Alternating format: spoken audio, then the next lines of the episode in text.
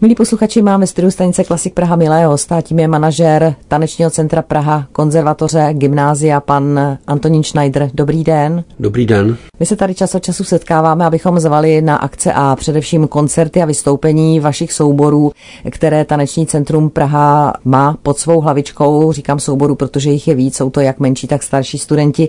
No a protože se blíží teď jedno představení, které bude 25. listopadu od 19 hodin ve Švandově divadle, tak jsem velmi ráda, že jste nám přišel říci k tomuto představení něco víc. Já jenom předešlu, že se jmenuje Elixír. No a samozřejmě na vás je, abyste byl tak laskav a představil nám, jak ten večer bude koncipován. Ano, Elixír je název celovečerního programu složeného se čtyř až pěti, to někdy se to zkombinuje, jednoaktových baletů, jednoaktových tanečních divadel. Interprety jsou soubor studentů vyšších ročníků Tanečního centra Praha, konzervatoře a gymnázia, pod názvem Balet Praha Junior, to asi diváci už zaregistrovali, budeme slavit 25. výročí založení příští rok. A ten elixír se jmenuje podle jednoaktovky Viktora Konvalinky, který je epický, podivu my nemáme moc v repertoáru epické věci, tedy přímo narrativní libreta, ale toto je skutečně takový humorný detektivní příběh. Nebudu samozřejmě poskytovat úplné detaily, ale komentátorem toho celého nebo průvodcem, hlasovým průvodcem je Jiří Lábus, který svým nezaměnitelným stylem komentuje vlastně to, co se povzdálí, co se děje na jevišti. Je tam několik velmi zajímavých postav, je Ptišky například, Hospodský, a další a další postavy, mafián. A studenti mají možnost si vyzkoušet i některé velmi výrazové role, manipulaci s rekvizitami, s nábytkem na jeviště a tak dále. Je to také trošku jako tradičním způsobem zabydlené jeviště, postavami, které jsou teda v tanci netradiční a no je potřeba to vidět. Je tam krásná taková swingová jazzová muzika, která navozuje atmosféru jako francouzského baru někdy v první polovině 20. století. No a v té druhá polovina večera převzali jsme to představení od baletu Jiho Českého divadla, mírně jsme ho upravili a Jiří Lábus je skutečně tmelem toho celého děje i toho celého jednoaktového příběhu. V té první části naopak jsme vlastně zachovali ten původní formát tří nebo čtyř krátkých čísel, krátkých jednoaktových děl, každé úplně jiné, každé s úplně jiným choreografem, úplně jinou hudbou, většinou moderní, většinou je to mix což dneska choreografové velmi často používají, protože ten počítač a jeho střihové a jiné kombinační možnosti jsou teda vlastně nepřeberné. Že?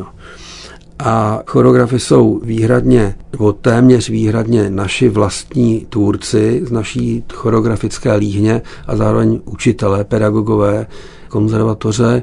Vlasta Schneiderová, bývalá ředitelka, si vybrala velmi zajímavou dokonce báseň svého oblíbeného básníka Ivana Slavíka a na jeho verše vybrané z jeho díla s takovými morálními apely na člověka, velmi závažnými apely, vlastně propojila několik různých hudebních motivů a vytvořila na to choreografii. To je teda jedno z, jako, z asi nejzávažnějších děl, které jsme kdy na repertoáru měli. Pak je tam naopak naprosto abstraktní dvě díla, jeden od Terezy Hlouškové, už vlastně tradičních naší choreografky a Šimona Kubáně, oba jsou naši absolventi, oba jsou naši učitelé a začali choreografovat vlastně dokonce ještě během studia. A teď pokračují už jako renomovaní tvůrci a doplňují repertoár baletu Praha Junior. Je tam jedna kuriozita, my tam vkládáme takové solo, které asi všichni diváci, respektive posluchači Rádia Klasik znají, a sice 13. předposlední část slavného karnevalu zvířat Kamila Sensána. Umírající labuť. Hmm. Vypadá to jako kliše, ale to není ta původní choreografie Anny Pavlové, s kterou si jezdila 58 zemí a hráli asi 3900 krát. Je to moderní verze, ale na stejnou hudbu a docela unikátního náboje a kvality dělala to naše studentka ještě v sedmém ročníku dokonce, že to je jako jí mladický prostě rozlet najednou. Dneska už je Anička Jirmanová také už zavedenou choreografkou, má za sebou celou řadu děl, ale ta umírající labuť tam je jak takový klenot prostě, sice kratičkej, ono to má dvě minuty, ale je to zážitek. Hmm. Pokud se nepletu, tak Tereza Hloušková, kterou jste tady jmenovala, tak snad byla nominována na cenu Tálie? Tereza Hloušková jako členka Pražského komorního hmm. baletu, který dnes sídlí tedy s námi v tom domě tanečního umění, v Bráníku, jsme tam unikátně pod jednou střechou všichni, tak získala tu nominaci na cenu Tálie, myslím, ještě před covidem těsně nějak. Mm-hmm tak je vidět, že opravdu vaši absolventi jsou těmi nejvyššími špičkami, které tady v tom oboru v této republice můžeme mít. No, snažíme se, abychom vykryli ty mezery, které dneska to současné taneční divadlo a ty současné taneční techniky, kterými to a inscenační metody, které se snažíme uplatňovat, aby se prostě staly běžně přístupné a srozumitelné hlavně. Srozumitelné. To je to důležité divákovi. A zároveň moderní, respektive současné. Zapomněl jsem říct, kdy to bude, že jo? Ano, já jsem říkala, že to představení bude, to jsem říkala v úvodu 25. listopadu ve Švandově divadle, ale předpokládám, že to není jediné představení, když už je to nastudováno. To, to představení mělo smůlu, protože jsme ho vytvářeli těsně před covidem a dotvářeli jsme ho vlastně už během těch různých přestávek mezi těmi lockdowny, takže mělo vlastně teprve asi, myslím, jenom tři nebo čtyři reprízy. Přestudovali jsme to zase s jinými, někteří neměli vlastně šanci si to vůbec zatančit na jevišti ty dva roky jsou strašně dlouhá doba, že jo, pro tu školní věku, periodicitu ano, a obměňování těch osmáků. Že jo. Mm. Ale teď teda máme nové obsazení složené ze studentů 6., 7., 8. ročníku.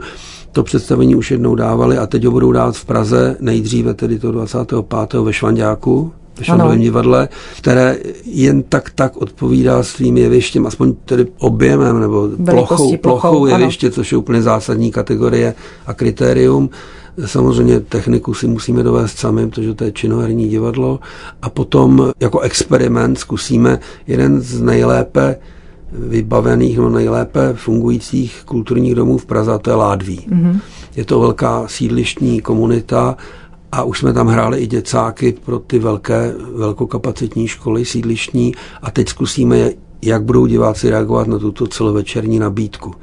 To byl jako experiment. Jinak potom samozřejmě A to bude?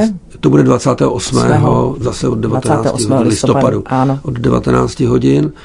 No a jinak běží průběžně regionální repertoár, hrací plány.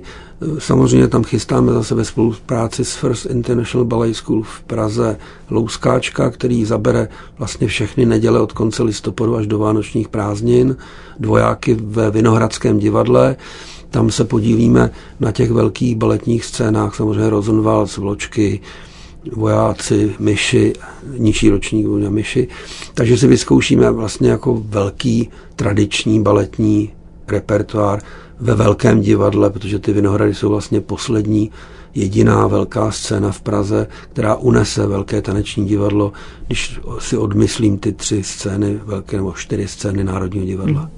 Tak my srdečně zveme tedy především teď na ty nejbližší představení 25. listopadu ve Švandově divadle, 28. listopadu v Ládví a bude to tedy představení s názvem Elixír. A já moc děkuji za pozvánku manažerovi Tanečního centra Praha, konzervatoře gymnázia, panu Antonínu Schneiderovi. Přeji vám hodně úspěchů ve vaší práci a těším se zase na slyšenou. Mějte se hezky. Těšíme se na setkání v divadle. Určitě. Děkuju. Nasledanou. Nasledanou.